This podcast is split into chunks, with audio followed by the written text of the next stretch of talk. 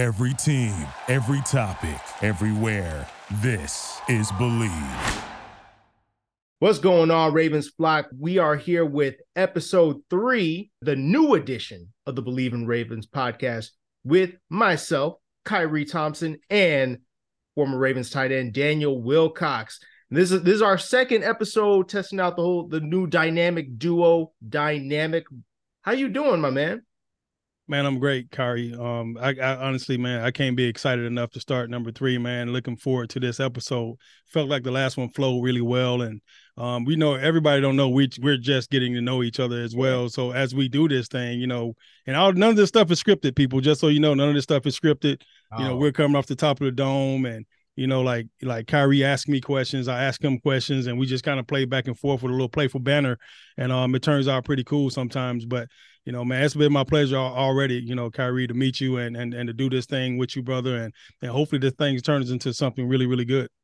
I mean, I'm I'm having fun with it, and I think ultimately, like that's what it is, right? I spend all day listening to radio, like that's my job, and like you know, scripting conversations and and and producing segments and things like that for public radio, and you know, in the end, like, yeah, you script certain things, you got certain topics you want to come in and talk about. But the best mm-hmm. stuff is when it's just a conversation, right? And sometimes you take it in a whole different direction, and, and right. you, you're just trying, you're just trying to vibe, you're just trying to set, you know, up a good, relatable conversation people can get into. And I feel like, you know, that that always makes me feel good. I really enjoyed you know getting to know you a little bit and over the past couple weeks this is fun stuff and it's especially fun for me because look in the end like we've established this. I'm, you know, like not, you know, from the Baltimore area, right? But in the end, I I'm a football nerd. I love the stuff. Okay. I spend I spend way too much of my day paying attention to football. Like like just entirely too much of my day what like watching and following the game. And I just love talking about it. And so it's fun to have such a receptive audience you know, with with with you on the other side indulging my questions about what it's like to be a former player and, and see all kinds of things. And I want to pick your brain on something right off the bat because look, we talked about one of my draft crushes, you know, that that ended up on the Baltimore Ravens. That would be one Zay Flowers. And look, man, mm-hmm. all I'm hearing is that this brother is down there just just just dusting people, like killing people in one-on-ones. No one can handle him scoring red zone touchdowns and in, in, team drills. Him and Lamar hooked up. I, I saw like it looked like there was like a little fade route in the back of the end zone. He goes up mm-hmm. and gets it, and I'm just like, this is this is everything I wanted. This is everything I wanted for Zay Flowers, and honestly, I couldn't be more happy that Lamar Jackson and Zay Flowers ended up together because, like, to me, I, I see the vision. I see how good that this can look. But I just want to ask you, like, off off the top, when the draft was going on, and it's getting down to pick number 22, and you're seeing it all unfold, are you looking at this and being like, oh yeah, I definitely want Zay Flowers on this team? Or, or was it kind of like um, was there somebody else on the board that you were really looking at? And then when Zay got picked, you were like, oh, interesting. What like what were you thinking about that day? No, to be honest with you, Kyrie, I, I, was actually thinking we needed a receiver. So my mind was on a receiver the entire time. Um, I didn't know who that receiver was going to be, but I did do a little bit of my research and I watched Zay over at Boston College. I mean, he he was a very explosive, phenomenal type guy. Actually, kind of remind me of Steve Smith that used to play for the mm-hmm. Carolina Panthers. And then, you know, and just, later on, then later on goes and plays with the Ravens. Man, I mean that. Yeah, and, it, it blew me away. And they like Steve Smith has called out Zay Flowers often, just being like, that kid's a dog. Like I love him. I see all this good stuff in his game. Mm-hmm. And and and I I when I talked to Zay, I brought that up. And basically he was like, Yeah, no, I'm I model like a bunch of like Steve gave me part of the game. Like right, I model stuff about, you know, the the way that I go about things after him. And he's just like a dog recognize another dog when he see one. And I'm just like, absolutely. Mm-hmm. Yeah, his natural ball skills are, are superb, man. He's a, he's he's natural to the ball. Um, he he separates like no other. I love his quickness, his suddenness, and I think that's a good word for it. His suddenness in and out of the break. You know, he goes into it sudden, he comes out of it pretty quickly, and he flips his hips, gets his head around pretty quick, and he's explosive with the ball in his hands. He can make guys miss, and he plays physical. He plays bigger than than he is, and um, it's it's exciting to see the type of catches that he makes in traffic. He's not afraid to take the hit, which it says a lot, you know, because back in the old days, you had to be you had to be basically like nerves of steel to go across the middle. And this guy has made some phenomenal catches like under pressure. And I, I, love that, man. So I'm looking forward to him doing some great things on the other side or in that slot position, you know, with, with Odell outside and, you know, Agholor and Duvernay and, and Bateman and all those guys. I think you have, I think we, this is the most dynamic receiving corps since 1996 from day one. The Ravens have been an organization they've ever had, you know, and, and I think Zay Flowers is a huge, huge, huge part of that. Can't wait to see what this kid is going to do, man. And and the best thing about it is that nobody knows what he's going to do.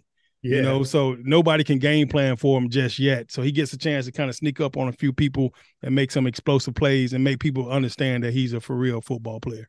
And because you have vets like Odell, which I think mm-hmm. that we got to see what he is at this point in his career. It's not like he's all that old though right? It, it's not it's not like he's coming in here like he's like 34 years old. He's, he's had some injuries, right? And I yeah. think that that's the thing, right? It's, it's the right. injuries, how's the body holding up? But it's like if he's anything remotely close to, I think even what he was with the Rams, like that's a productive player.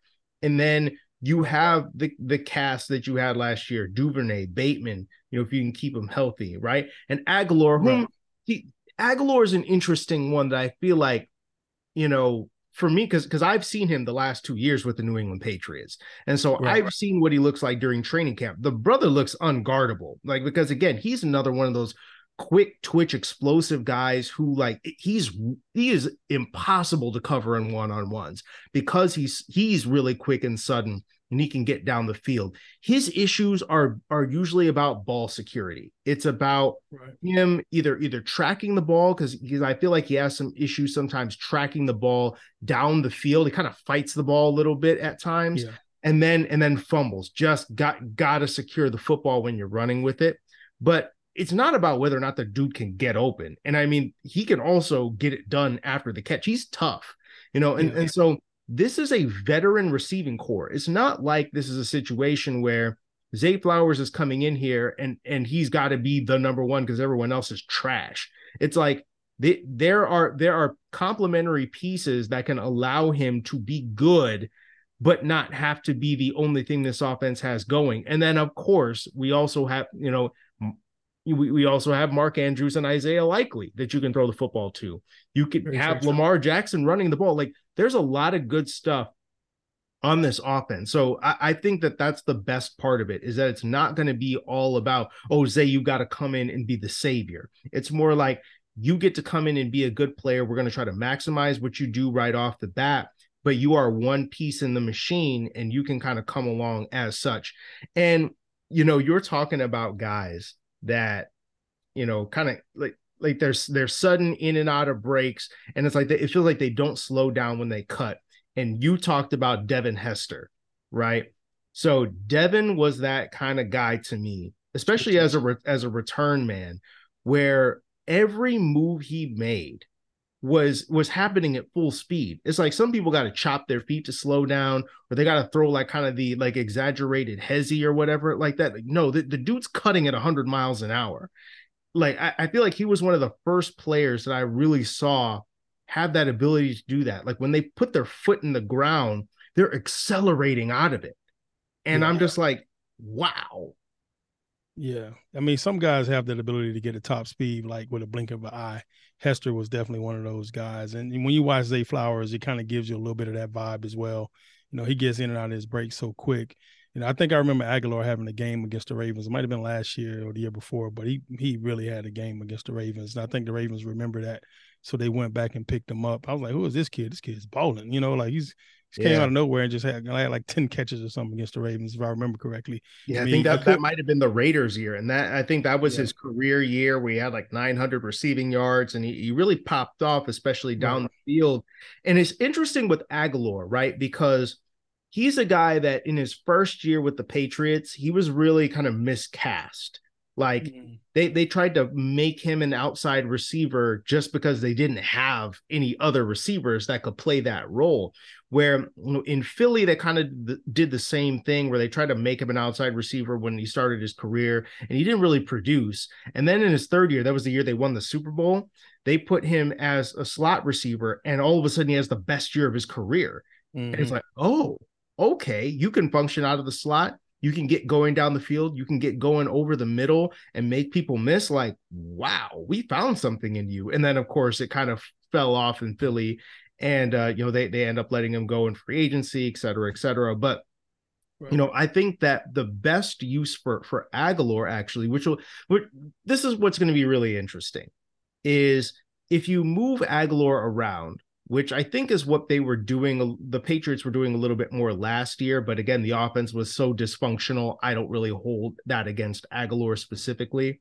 Mm-hmm. I think if you're moving him around and potentially using him more as a slot, maybe even than Zay, that could be a very good use of him because again, he's got that same kind of burst and, and suddenness. He can catch the ball and and you know again like make people miss in space break a tackle, and and just generally be tough. Like I'm I'm remembering some of the plays that he made in the Super Bowl, even against the Patriots. They had all kind of problems with him, which right. I think is ultimately part of the reason they they signed him to that contract. Bill Belichick always remembers that. He remembers if he went off against him. Think back to some of the free agency periods where it's like he, he gets a guy that went off. It might even be one time right? Agholor had like one hell of a game against them, and and he gets signed to a big contract with the Patriots. DeVante Parker goes off against Stephon Gilmore the one time, and they got to go ahead and trade for him last year because he was he was available for a bargain, right? So coaches remember that kind of stuff,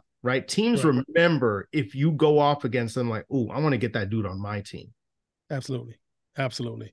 And you know, you never forget the guy that burnt you. I, I can remember when Victor Cruz first came in the league and oh. Rex Ryan was like, Who the heck is this kid? Oh. You know what I'm oh. saying? Like it was it was hilarious. So when he's out, those... he's out there dancing on everybody, bro. Like yeah. I mean, I remember none of us thought anything about Victor Cruz until he dancing. until he's over there salsa dancing on you in the end zone, like mm-hmm. like three times a game, and you're like, what the what the hell? Absolutely. And Odell is that guy for us, right? He's that same guy. You know, uh-huh. he, he played in Cleveland. He was in Cleveland for a couple of years and balled out against the Ravens a couple of times. You know, we got to have that guy on our team. You know, so we went and grab him, and now we get a big name like him in the city of Baltimore, which I think is going to really help the Ravens out a lot. You know, you're talking about the front office of the Ravens just being smart and just making smart decisions because everybody was scratching their head at the beginning of the summer when they didn't sign Lamar Jackson, trying to figure out what the heck was going on. Mm-hmm. And everybody was confused with Eric DeCosta, like, man, they should have kept Ozzie as GM. And you're hearing people complaining and stuff. But I mean, I sat in the office with with you know with um DeCosta. He, he's a, a smart mind, a brilliant guy. I ain't gonna lie to you. I had no idea what he was doing. I was like, man, what the world is he doing? But now, like, it all makes sense all of a sudden. Like, oh my God, this guy's a genius. You know, he comes up with Odell. He gets Agholor. You know, he get the, the trail. Is it Treadwell? The Treadwell kid?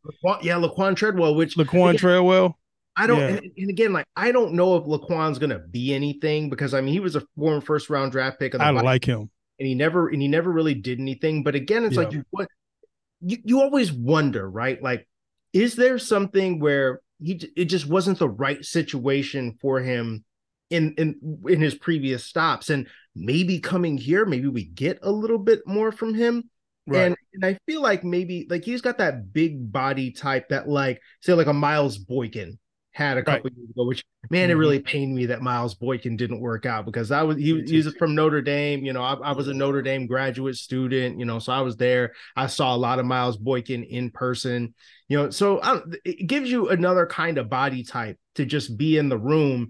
And again, maybe another kind of tight end, you know, uh, wide receiver hybrid kind of thing. You get in the red zone, which again, in the end, that's where you make your money right? You make your money right. in the red zone. You got to score touchdowns when you're down there. And Laquan Treadwell maybe is the kind of guy who can who can help with that if you're able to keep him around, whether it's on the roster or practice squad or or or what have you. So it, it really seems like they got a good diversity of body types. Right.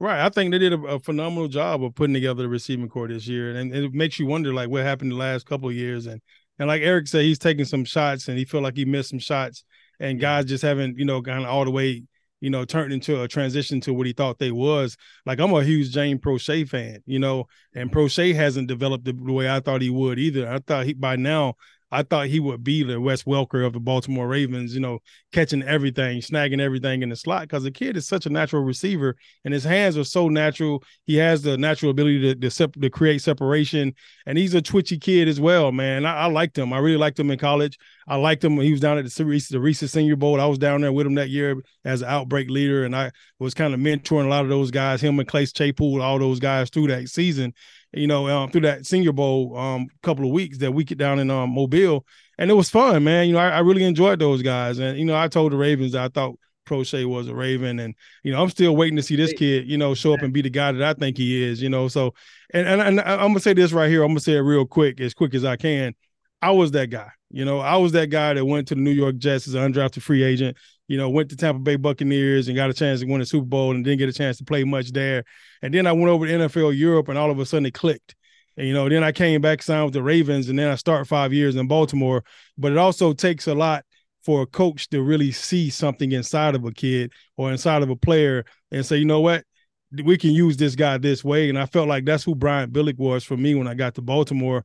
He saw something in me that nobody else saw. Not Jon Gruden didn't see it, Herman Edwards didn't see it. You know, they all saw that I was a heck of a football player and I was somebody they wanted to keep on the team, but they didn't see how to use me perfectly in order for me to fit into their system. And it wasn't until I got to Baltimore that I flourished. And I think that's what happens to a lot of these guys. They don't get that second chance or that third chance. You know, like a Miles Boykins you was just talking about. Miles, I thought was an explosive guy that should have played in this league for a long time. And I don't even know where he is right now. You know, so it's just one of those things, man, where you just got to get with the right squad and the right coaching staff and they see you for who you really are and, and they embrace you and they love you and they help you develop that talent. And you know what? The, the the name that popped up in my mind right there was Geno Smith, right? Yes. Dude, yep. dude is drafted Absolutely. first round. Perfect and, example. And and you know he you know goes goes to the playoffs at one point, but you know it just it just doesn't it just doesn't stick for him. You know, with, it doesn't click. It did not click. It, it doesn't click. He gets cast off. He's a backup. He comes in, spot starts every once in a while, but you you just thought his time as a starter was up. It Was was up, and no one was ever going to give him the chance. And then last year in Seattle happens, and who knows if he can duplicate that? I, like I right, don't right. know, but Pete Carroll was that guy the way Brian Billick was for you because yes. he he nourished Geno, he he empowered him, he he gave him a chance, and now look at what look at what they got for him right now. Okay. Right. They resisted the urge to trade DK Metcalf and or Tyler Lockett. And now they went ahead. Have you seen what Jackson Smith-Njigba is doing down there? I haven't. Is he oh, killing it? Oh my god. He's balling. I, oh, he's balling out of control. Oh my god. They can't they can't cover him. He's got he's got people spinning around in circles looking for him. Which which yeah. okay. I, I knew I knew that was gonna happen because look. We call that hide and seek. I mean, seriously, he's he's over there playing. You know, he's seriously playing peekaboo with the defensive backs, where he's just running behind them every time they're turning, trying to find him. Because in, in like you know man coverage or whatever, he'll turn and then they'll they'll flip their hips and go look for him. He just runs to their blind spot. He's over there playing games with these people. They can't they can't even see him. And you know what? That's the kind of thing where like I knew like Zay Flowers, I felt like he was going to be really good, and like, right. like he he was he was a guy I really want to see succeed. Jackson Smith-Njigba, I, I didn't care if he runs a four six or four seven in the four. I didn't care about none of that. I just knew that that guy could freaking ball, and I think he's gonna. I think the the Seahawks offense, like passing offense, with those three at the time, mm-hmm. it, it, could be disgusting. So uh, I'm sorry, I digress. You know, I, we we got we got off track but sometimes I just get excited. I gotta talk yeah. my stuff. You know what I mean? But, Absolutely. But I, I think like that that is really what what stuck out to me is sometimes you got to just find a guy who sees it for you. And the other thing about Proche is, and again, you just wonder how much of it was the offense, right? We talked about this last time. How much of this was we needed somebody different. We needed a different direction to really see what we got in these receivers in an offense, in a passing offense that was mostly devoted to tight ends, yeah. right? Don't get me started talking. Don't don't get me started. And and the thing is, you're a tight end, and you're over here yeah. saying like, "Don't get me started." You know what I mean? yeah, I mean, I, I love the fact that it was it was it was um highly tailored towards the tight ends. I'm, I do not even have an issue with that.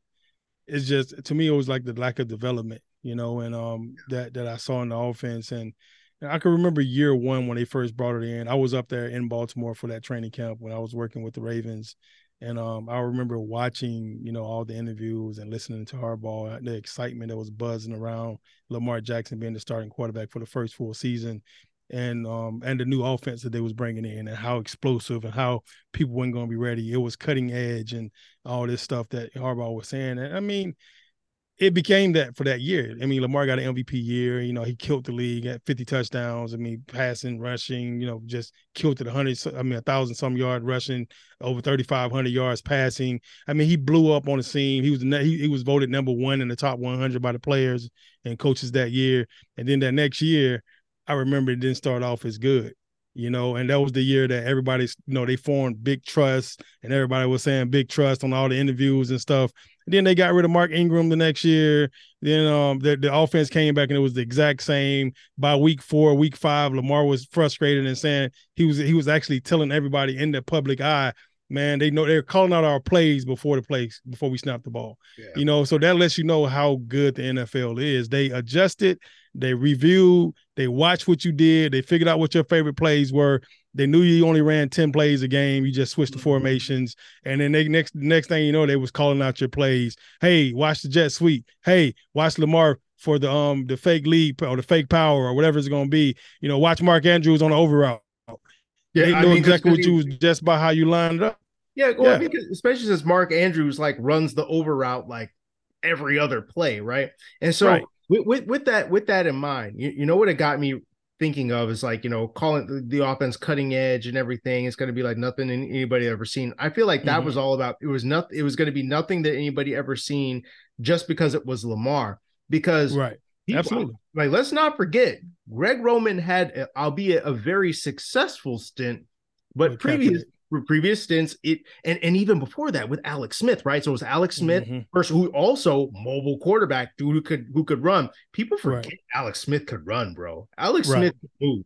And so I remember him being with Kaepernick more than Alex Smith. You know, like I remember him being with Kaepernick on I think on yeah. that Super Bowl run. Yeah, exactly. And so and the next the next year it was nothing there either. Yeah. You know. And then and then you look at you look at what they were doing in well so so they they made the Super Bowl in 2012 so that was when they played the Ravens right mm-hmm. And then in 2013, they made the NFC championship. So they had like one more good year after that with Kaepernick, where, where that, that was that was two straight years of, of real contention. And then it falls off after that. But you even look at, at those teams, right? So I'm I'm going back and looking through this right now, like as we as we as we do this, and right. is like three straight years of this where it's your your leading receiver is like Michael Crabtree and then in one and then one year was Anquan Boldin, and then the next leading receiver on the on the team is Vernon Davis, who's a tight end, and then after that, no receiver comes even remotely close to being very productive. Like you're talking like the next receiver like has like 400 yards, right? Right, and and and it, and it's just like that's that's the kind of offense that that that, that that's been going on with with Greg Roman. They you just don't get a lot out of the wide receivers. So this isn't Very new. True.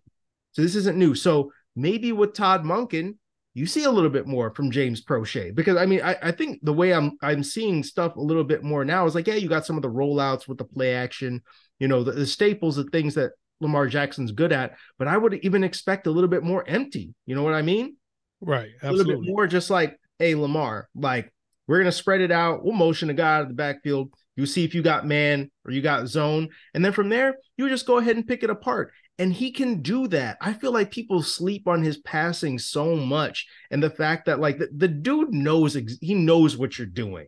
Okay. He knows where to go with the football. He can figure it out like this. And so I, I think that if you give him that opportunity to just let him cook and just like almost like turn the like the short passing game into like an extension of the run game and just right. get quick easy completions like this i think people could be really surprised by how this looks I absolutely agree with you 100%. I, I think it's going to be a very explosive offense. I think it's going to take a little while to get everything settled down. Like I told you, it's like synchronized swimming with offense. Yes. You know, once everybody gets on the same page, and everybody starts, you know, being my brother's keeper, I think this thing is going to blow up in some people's faces. And, you know, Lamar is going to have some perfect games. And he's going to have some game where he passes over um, 400, 500 yards a game, three, four, 500 yards a game. I think he's going to surprise some people because I really think the kid is talented with his arm. I think he had one of the most talented arms in the NFL. And I think when people don't think much of it, you can't do much, you know, but when people think more of it, you can do more, you know, and I believe that you know, Todd Monken sees exactly who he has as QB, and he probably has one of the most talented arms in the NFL. And I think he's going to exploit it, and he's going to use it quite a bit. Um, I think one of the things that Roman did last year when they came out passing one game, and they threw the ball like almost every play.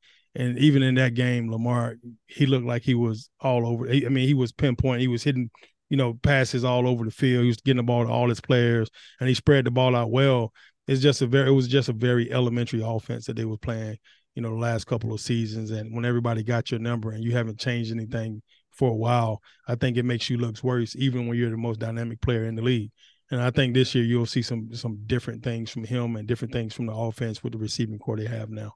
Yeah. And you know, it's really interesting to me that like at end of games when the Ravens would be down and they had to throw the football.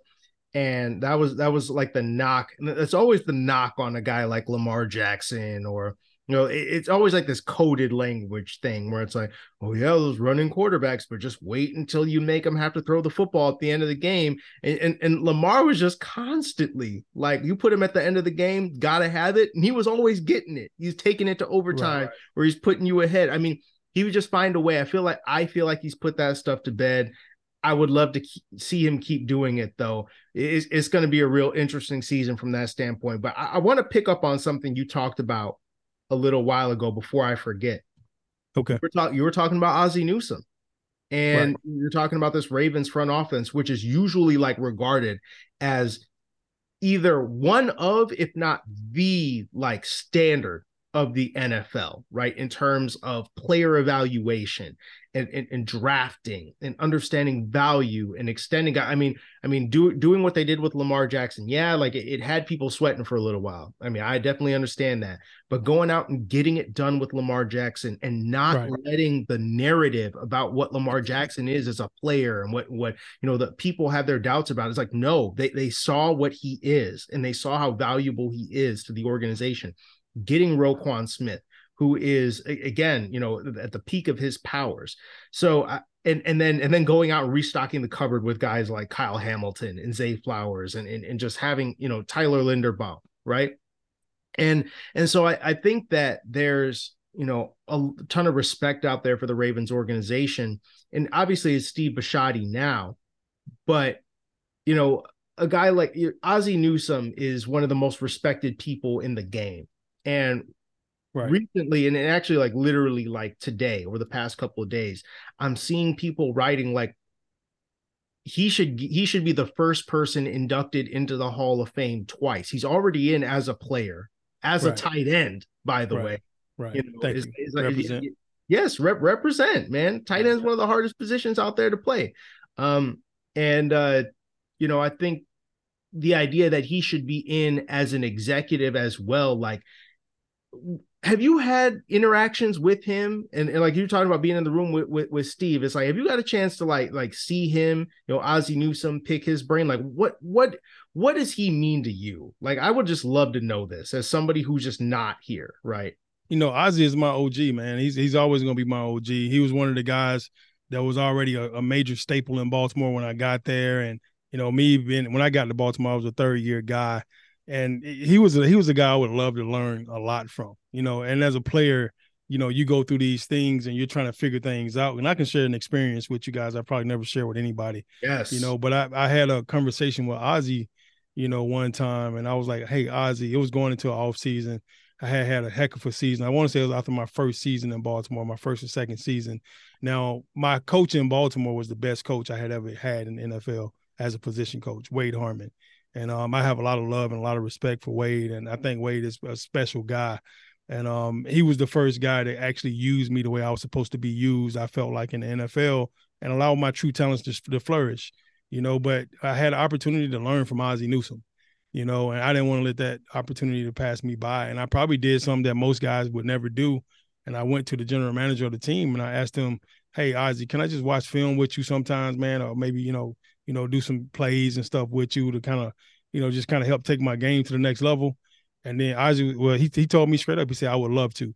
And this is probably one of the most admirable things I think you will ever hear a, a man say. He looked at me, he was like, Wilcox, I would love to do it, you know, but you got you got to talk to your coach and make sure it's okay with him first. And when he said that, you know, I thought about Wade, right? You know, I'm like, I love this guy. He's the best coach I've ever had. I'm balling in Baltimore for the first time in my NFL career. And I'm like, really, I really got the respect of the entire team, you know, um, the whole everybody from the head coach all the way down. I've earned it, you know. And yeah. um him telling me that and it registered in my mind, like, damn, like that that that probably would really, you know, rub him the wrong way if I went to him and say, Hey, you know, I want to talk to the general manager to see if he could help me you know, with routes or help me with with technique stuff or give me some tips or anything I could get from them.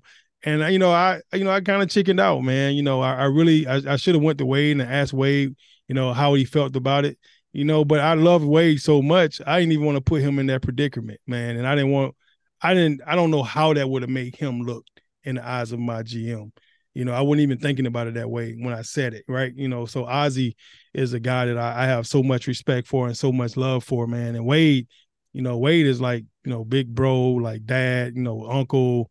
Like I, I, I owe so much to him. You know, him. I watched his kids grow up. And, you know, him and his lovely wife. You know, it just, it just been a, he's a fixture in my family forever, man. I appreciate him for giving me the opportunity. He came and worked me out at App State when I was at App State, and yeah. if, it, if they hadn't dropped Todd, drafted Todd Heap in the first round, I would have been a Raven as a rookie.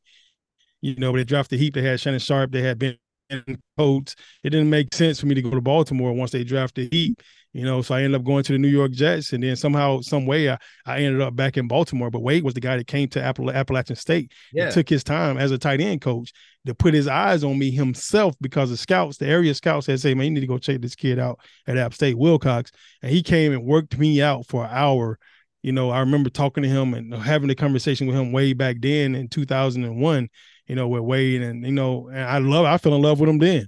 You yeah. know, I wanted to be, I wanted to be a Raven until they drafted Heap. I was a Raven, and then I ended up going to New York, man. So I had so much love for Wade that I couldn't even bring myself to, to even come to him to ask him would it be okay for me to go meet with Ozzie. You know, but Ozzie was. I remember sitting down with him on a golf cart and watching him. You know, on like a Tuesday on my day off, and they bring in guys every single week to try them out to see who they're gonna keep, who they're gonna get rid of. And uh, sometimes it's just to you know to get a feel for the guys that are sitting on the streets right now. They're not playing right now. They'll bring them in, get a workout in, and then right. they'll take notes and they'll they'll have recollection of them. If somebody was to go down, they'll call that guy in. You know, but I remember watching him, and I was remember I was like, hey, these guys any good? Ozzie, he was like, yeah, some good kids out here, some good guys out here. He was like, I was like, this guy right here, what you think he about to run? They was actually running the 40s at the time. I was like, what you think this guy gonna run? Ozzie said, um, let's see right quick. The guy runs the, the 40. Ozzie don't have a clock on at all. He says it's a 4-4. Um, and then somebody, one of the scouts walked by. He said, you heard the scout say 4-4. I was like, what? Ozzie, I, was, I mean, now now that's some you talking about some gangster stuff, like that's some James Bond type, you know. I got the I got the the vision. That's you know what it is? It's some Bruce some Bruce Leroy type mess, right? I got that glow. You know what I mean? Yeah. I just said it's about a four four, and it, I'll be I, it was a four four. It was a four four, almost flat. It's crazy. No, and, and I mean like, see, I love it because I think that you know what what I'm hearing right is that like he's just so, he was so good at his job that that and, and he'd been a player right, but then he like understands the delicate relationship of you know being being in the gm chair now and it's like look i know how this hierarchy works like i, I know right. what it's like to be around the, the knowledge of the interpersonal relationships and, and i mean really that's probably what i mean look being him him being great is like partly you know the fact that he could do what you just said right? right? Look at a guy and be like, oh yeah, that guy just ran a four four. You know what I mean? Or yeah. like, okay, no, that that that guy can move. Or like, ah, uh, this guy this guy looks like he's got the talent, but he doesn't have the mental makeup, or what what have you. Uh, however, right. you know, different ways you can evaluate a guy. But then to understand just how to how to construct an organization in a way where people respect each other, right? And and it and it works from the top to the bottom. Like that's special stuff. And it and is. I mean, that's why I, I view it as I mean, if there's any one person that deserves that, like to go in twice, like I, right. I would, I would say, you know, I would love to see that. Yeah, and, he got my vote, hands yeah, down. and, and, you know it's it's wild too because I feel like I try that with the with the 40 time and mm-hmm. I can get decently close because like I because I used I used to be a track guy. So like I, I watch a so I'm I'm used to watching people run. Right. And so mm-hmm. I, I, I could be like, okay, that guy's cooking out the blocks, but he's he's kind of slow, like he's slowing down later on. Like, okay, I'm like uh, I, I for example, let, let me give you this one.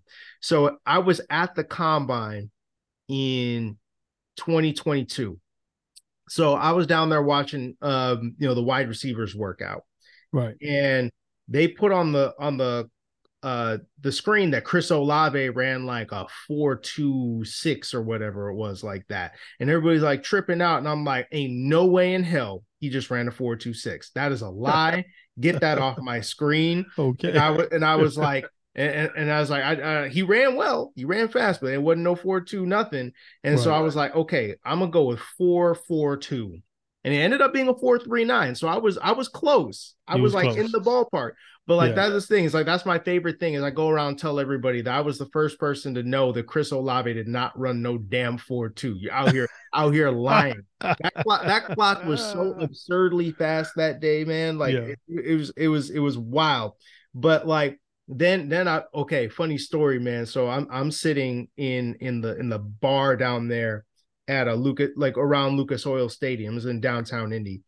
And right next to me, I didn't know it, it was Tyquan Thornton, who's now with the New England Patriots. It's Tyquan Thornton's entourage. And yeah, so yeah um they're they're all the receivers are running their 40s and all that and then they come back from break because they didn't show Tyquan Thornton's 40 live and, and they bring it in and they're like okay uh just letting you know this crazy thing happened and they show the mm-hmm. time on the screen 421 and the place blows up right and and wow. it's just like no way did he just do that and his entourage is having a whole jerry maguire moment they're all they're all just like show me the money. Yes, they're like calling him up, calling his agent, like, show me the money. We just got paid. And he did get paid. Like, cause he got yeah. he got drafted over freaking George Pickens in the second round, right? That's but it's like, but but like that's the wild thing, man. It's just like sitting there and you watch these people run, you watch the on-field workouts, and it's like it's your job to decide, like, okay, do I think this guy is going to help me win a Super Bowl? Because that, that's right. the only question that you're asking when you're drafting these guys, right? That's it. Yeah. Can that guy help me win a Super Bowl? It's wild. It's su- it's such a it's such a crazy science. Yeah, man. That's at the end of the day, that's what it's all about. You know, Kyrie, it's not about anything else. You know, whether or not we can win the AFC championship and then get ourselves yeah. to a Super Bowl and win it. You know, you don't want to just get there. You actually want to win it, you know. So you, are trying to bring guys in that's going to be difference makers and guys that are going to be consistent guys, you know, week in and week out and day in and day out. And they're going to be good citizens and good role models as well, you know. But um, what Ravens do a great job of, and they play a personnel department, is just trying to figure out, you know, who is actually a Ravens, you know, who is actually a yes. Raven, like who has that personality, who could fit in in the locker room, who fits in with these guys, does his personality match? Is he a little bit too weird? Is he a little bit too different? Is he a standalone guy? Is he a loner? Is he too quiet? You know, you know, they they want to know all those things, you know. So you can hear people I remember Deion said some stuff back, you know, a little while ago when he was talking about how they recruit guys to go to college and people was all appalled. Like, oh my gosh, you know, like I can't believe he said that. You know, they're looking for this type of quarterback that has this type of family background. What does that have to do with anything? It has a lot to do with everything, you know, and that, it's like that across the board, you know, from colleges, uh, from D2 colleges or D3 colleges all the way up you know, even JUCO colleges, they're trying to find out your family history, your family background. They want to know if you're single family home, mom and dad's in the house.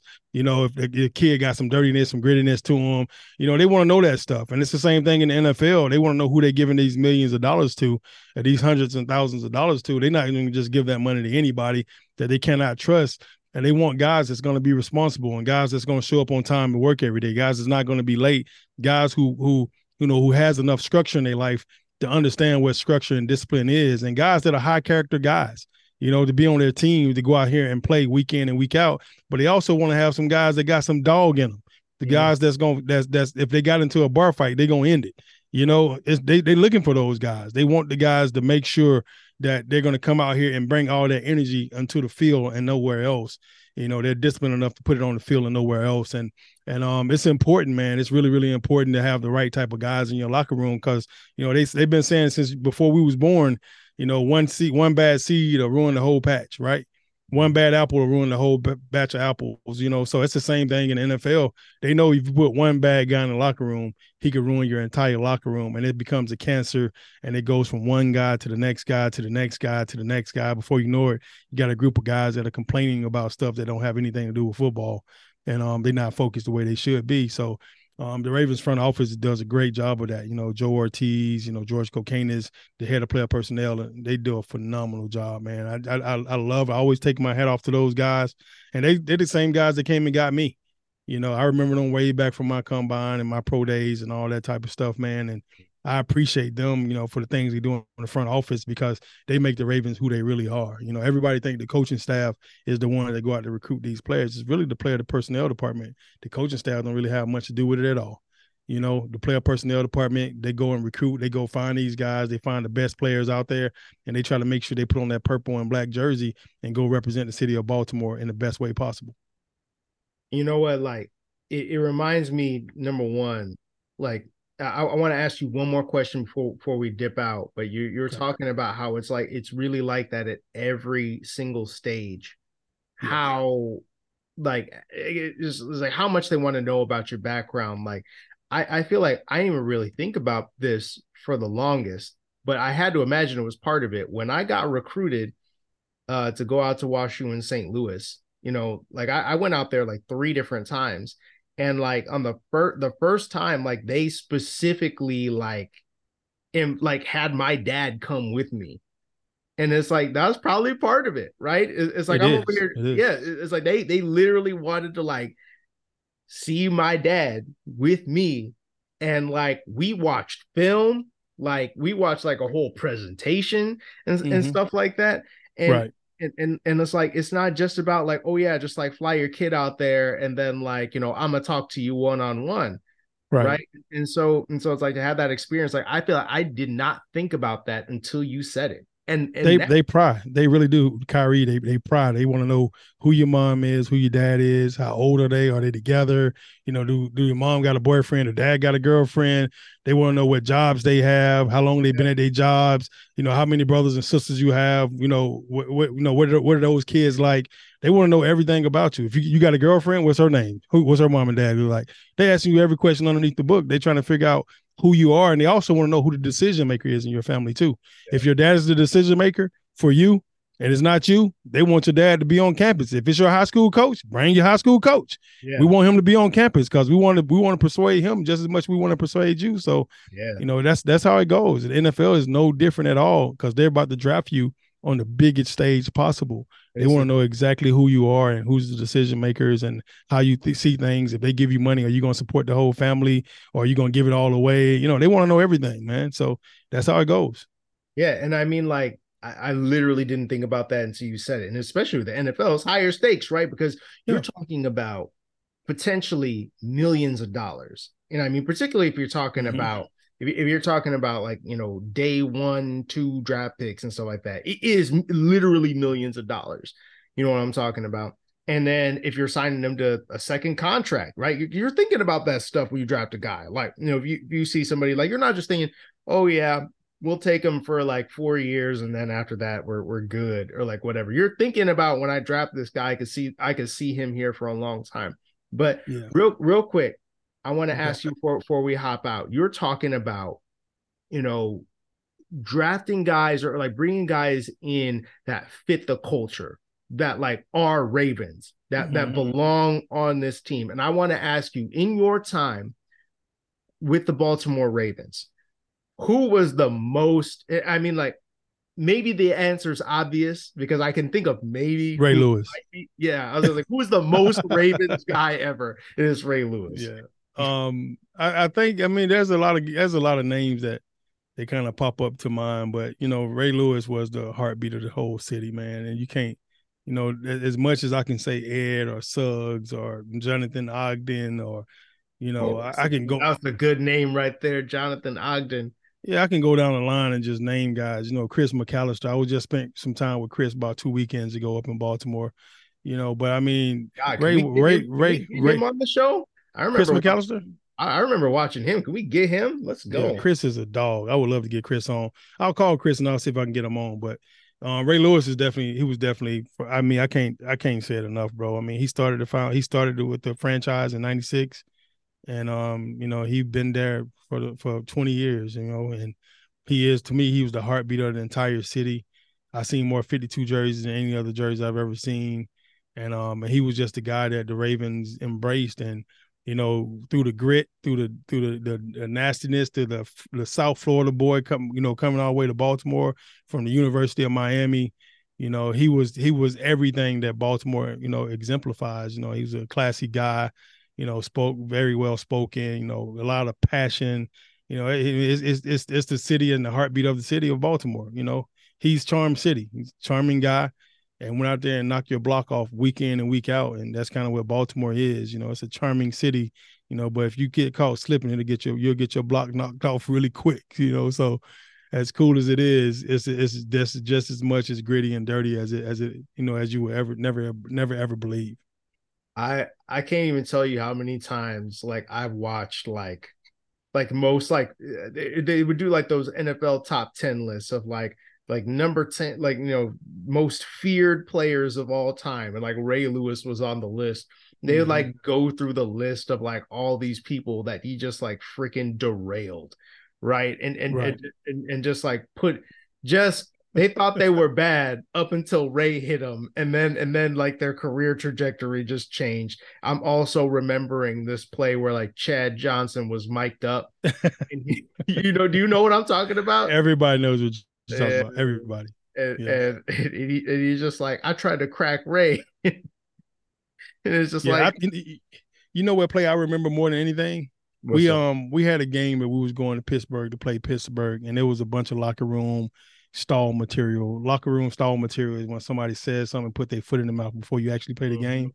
Mhm. You know, we had a lot of we had a lot of stuff stuck stuck up on like the locker room, yeah, um, bulletin stalls board and- material. yeah, bulletin board material, stall. We I was on the bathroom stalls. When you go take a, a crap, you look up and, and it's right there. You can read it. You know, it's, it's over your urinal, so you can read it while you taking. Uh-huh. A, you know, you know, and it's it was just one of those things. Somebody, Rashard Mendenhall, had said something, Uh oh. And we went into Pittsburgh. You know, he's He a starting always- running back at the time. He was always talking too much for not being that good. He's still kind of like that. You still kind of like that. Uh, Sorry. I, yeah, Ky- Kyrie. I, I remember Ray hit him so hard that he broke his collarbone. yeah, that's right. He broke. He broke his shoulder. that same game, I was like, oh my God. You know, like, like, you know, I, I go against this guy every day. Like, he's so technical in practice.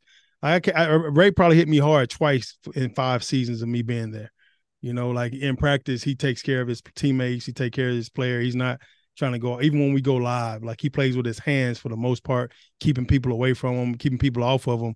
But then when he come downhill, he come downhill like a locomotive and he got he he put his his his beam on on, on Mendenhall, man, came downhill and hit him so hard in the hole, and the kid got up, couldn't even move his right arm, and I think he he broke it. I think it was his right collarbone. It might have been his left, but I think it was his right collarbone. He broke, snapped it in two right there in the middle of the game, and I was like, oh my god, Uh, did you see that just now? Like I'm And- watching this stuff. I got a front row seat on the sideline doing offense, you know, what doing defenses on the field. And I'm watching this live. I'm like, bro, this this this kid probably never seen enough to nobody else in this league. He wrote his own death ticket. Yeah, I mean that that that that ended his season, and that Yeah. I, feel, I feel like that more or less like because I think he he had he, he had been having some some decent games with Pittsburgh before that, and then I He feel like did. just after after that, I don't know that I heard much of anything after that. You, I don't remember him ever coming back from. the the other hit that I remember of Ray was it, it was it was I think I want to say it was like a divisional like a divisional round game or something like that. Or was it like late in the season? Uh, It was in like 2008 or something like that. Ravens versus Titans, and Ahmad Hall, fullback, catches catches a pass in the flat, like going toward the sideline, and he like he like cuts it up the sideline, and Ray just comes in like detonates his brother so hard his helmet flies off Mm-hmm. and and then and then like you know, Hall gets up and all that, and, and he's like, you know, trying to be like, yeah, like whatever. And uh, you know, the the announcers were just like, and you know who hit him? And it's like in unison, they were like Ray Lewis. And it's like, yeah, I mean, who else? I mean, I mean, he just he just flat out like any any mere mortal is like getting is dying if he if he hits him like that. Yeah, I just looked it up on YouTube. It says Ray Lewis Titanic hit on Ahmad Hall. Yeah, I mean, yeah, Titanic hit. Now, now I feel like I got I got to go ahead and, and and rewatch this man because it because it's because it's been a minute. It's like you're gonna, gonna hear the sound in the background, but it's like, yeah, I was there that game. I had a good game that game. I remember that game. Hey, what's up? See, see, this, this is where you're like on the field. You're on the field for this, yeah. But it's, it's yeah. like on the one yard line, swings it out in the flat, and just oh dear God, he tried to cut it back. He don't takes try, his helmet off. Don't takes try to off. don't try to cut it back. That was that was uh, that was a poor life decision. Yeah, he got a chance to call his people and tell his people about this hit. Yeah, I mean, you just you just be like, "Hey, man, I got hit by Ray Lewis one time, and I and I got up." You know, he almost got to be thankful that Ray hit him because the next hardest hit on the team, probably the hardest hit on the team, was right behind him, Bart Scott. You know, so he probably he probably got lucky that Ray actually hit him right there. Bart Scott had a lot of malicious intentions, bro. He did. That's why we call him the Mad Backer. Oh boy, that's my yeah. guy. I love Bart. No, that that made that makes a lot of sense. And and there and there's one other thing that that I low key love about Bart Scott. And again, like I'm I'm in Boston, you know, I'm in Patriots land. Bart Scott's beef with the Patriots from his time with the Jets will never die. He will never stop talking junk about the Patriots until he dies. Like that's that's forever beef. Okay, you know where it started though. You know where it started at. What's up? It started in Baltimore. I can remember a game. The Patriots were undefeated, and they came to Baltimore. Oh. we we wasn't playing that well. I think Steve McNair got hurt or something that year, or whatever it was. Somebody was down. Our quarterback wasn't wasn't the best version of himself that year. It could have been um Kyle Boller, but the Patriots came to see us. We wasn't on top of the world like we normally are, and we was kind of um we we was fighting our way back from a bunch of injuries. That was my first game back from a major foot injury that kind of ended my career Mm. And um, I scored. I scored what I thought was the game-winning touchdown. But that game, we broke a record, I think, for most penalties in the NFL game, and it was versus the Patriots. And Bart felt like, you know, like they was like like the referees was point shaving, they was kissing Brady's butt. But but I scored which I which I thought was the game-winning touchdown in the fourth quarter, and Brady comes back down like a minute and 50, 50 seconds left on the clock, and they get like a pass interference, you know, call that would have ended the game for us. We would have won the game and they they gave us a pair like a phantom pass interference call. I want to say it was against Corey Ivy, and um they called a holding call or something like that. It was either Corey Corey Ivy or Ronnie Prude or something like that. And everybody thought it was bull crap. We watched it on a big screen. You heard a whole, you hear the whole stadium at M&T Bank like, oh, you know, like one of those moments. Yeah. And they threw the flag. Bart picked the flag up and threw it into the stands. You know, and that's how he got the name Mad Backer because he picked up the flag that the referee threw and threw it up into the stands, and then they, they gave him a personal foul penalty for that. Yeah. yeah, and then you know they they end up winning the game with a Brady throw, and you know we end up losing that game, man. But it would have been the team that knocked them off their horse, their high horse. They went all the way to the Super Bowl that year undefeated, and then lose the game in the Super Bowl. Again, I think mm-hmm. against the Giants and and the Tyreek Hill catch where he caught the ball on his helmet. Not Tyreek Hill, um, David David Tyree. David Tyree, yeah, he caught the ball on his helmet. I think it was that that that that year. To this day, yeah, yeah, yeah. That that would be it to this day, like I remember where I was when I walked when I saw that play and like what I did. It was one of those moments where like you are so like just stunned by the moment. Mm-hmm. I I realized because because the people I was watching with like, wait a second, did he catch that? But I I knew he caught it. I saw that ball didn't hit the ground. I like ran out of the room and I'm like this. Uh, I just I had to. You someone you got to leave the scene because you just don't even realize you just can't even stand what you just watched. Right. And then and then like they throw the touchdown to Plaxico Burress, and I just I cannot believe what I am seeing. I can't believe they're about to do this. Um, and then and then a couple of years later, that was that was the wild thing too, is that the Giants did it to him again. And Eli hits that yeah. throw, that like cover two hole shot throw that is yes. like I swear to God, that's one of the best throws I've ever seen. And it's like Eli Manning did that. It's not like Eli Manning it, it was like terrible, right? But it's like right. He's he was like average to above average, like at his best. But but I swear, get him in a Super Bowl, and he and he does that, you know, and and that Yeah, beats the he was- Patriots. He was definitely above average. I I played with some average quarterbacks. He, he was he was way above average.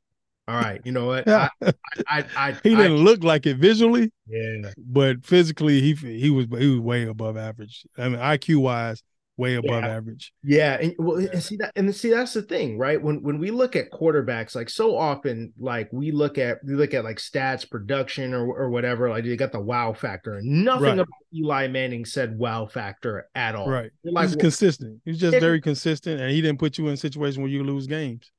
And Yeah. he could win a game or two for you, you know, Oh, which is oh, which says could- a lot in the NFL. Yeah, he could win a game for yes. You see, you see, oh my god, because with quarterbacks, like there's a lot of just like you talk about average. There's a lot of bad quarterback play. yes. Like there's a lot of quarterback play where it's like if you try to ask that dude to win a game, he is actively going to screw it up, right?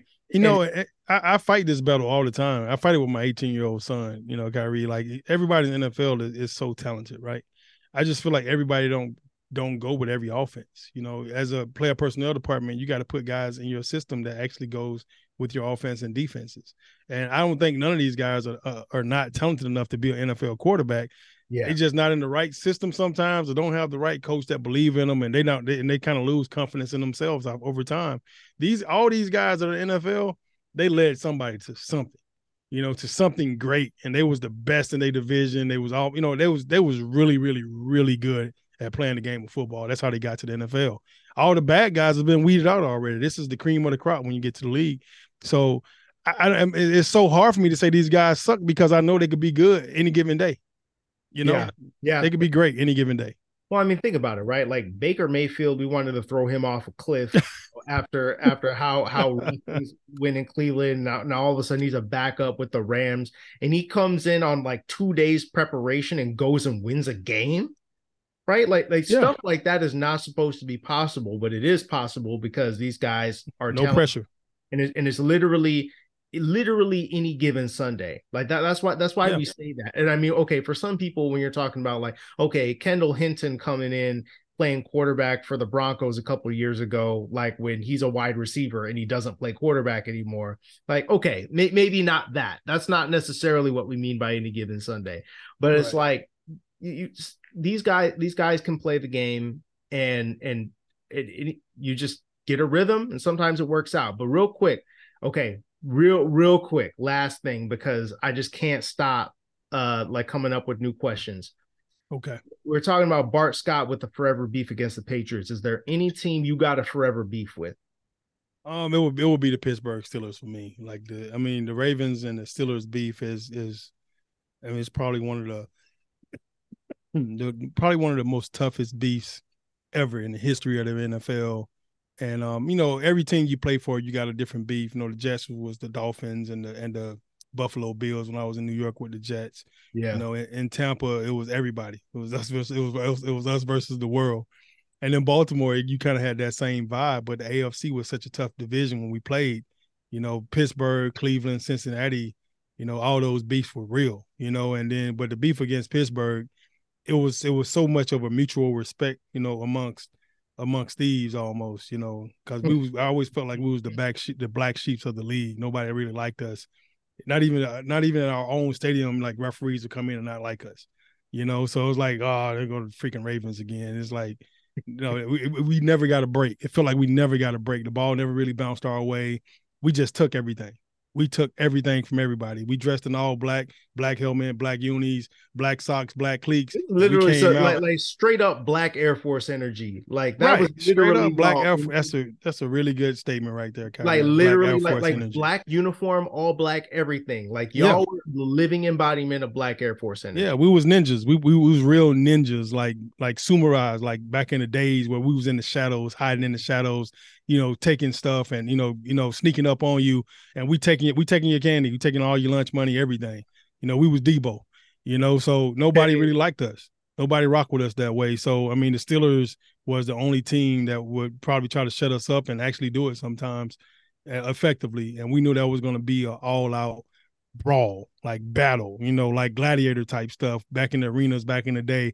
We fighting to the death, you know, to let the best man win. Somebody was almost guaranteed to get knocked out every game and get carried off on a stretcher.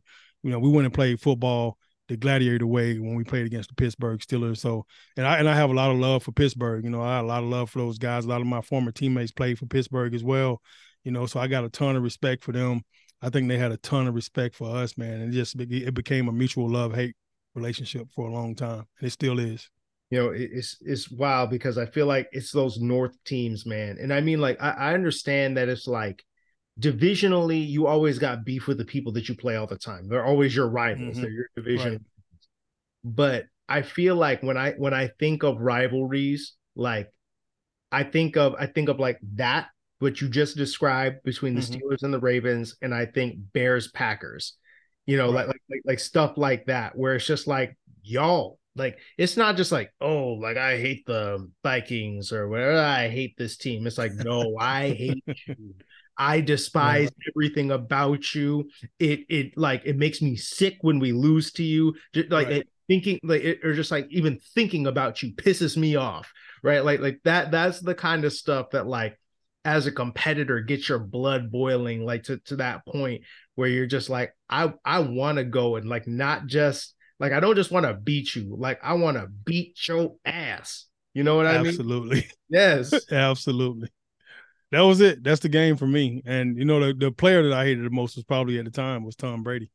You know, yeah. I feel like I lost a lot of Super Bowl opportunities because of that guy. And um, it, it's not like I hated him as a person, but it's just as a player, it's like he's the guy you hate to see come play you.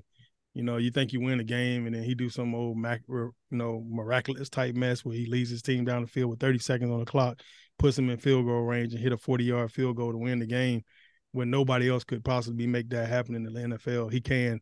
And um, you know, I don't know how the guys get open. It's like you got the best defense in the league with the best pickoff artists back there, sitting back there waiting on you to try to throw it deep, and he find a way to set your set and bait your guys to do something that they normally wouldn't do. And um, he just found a way. I, I hated against him in the Patriots, man. They they always had a, a tough group of guys that played smart, played intelligent, and um, just was good football players. And I felt like Belichick always found a way to use his guys um the right way. Rex Ryan was like that too. Like Rex Ryan on defense, he just found a phenomenal way to use every player to the maximize their their ability. And um they all had plays and they all played off each other and just complemented each other well. You know, so I think Pittsburgh is definitely my number one team and Tom Brady was my number one player. Man, look, I I think I could just like go on for like another hour or so. Mm-hmm. We got to leave this off we got to save some for the next time. Okay. Because, yeah, because because because we're we're gonna have more training camp stuff to talk about. We are gonna have more stories, but this is so fun. Like seriously, like again, football nerd over here, really enjoying the hell out of this.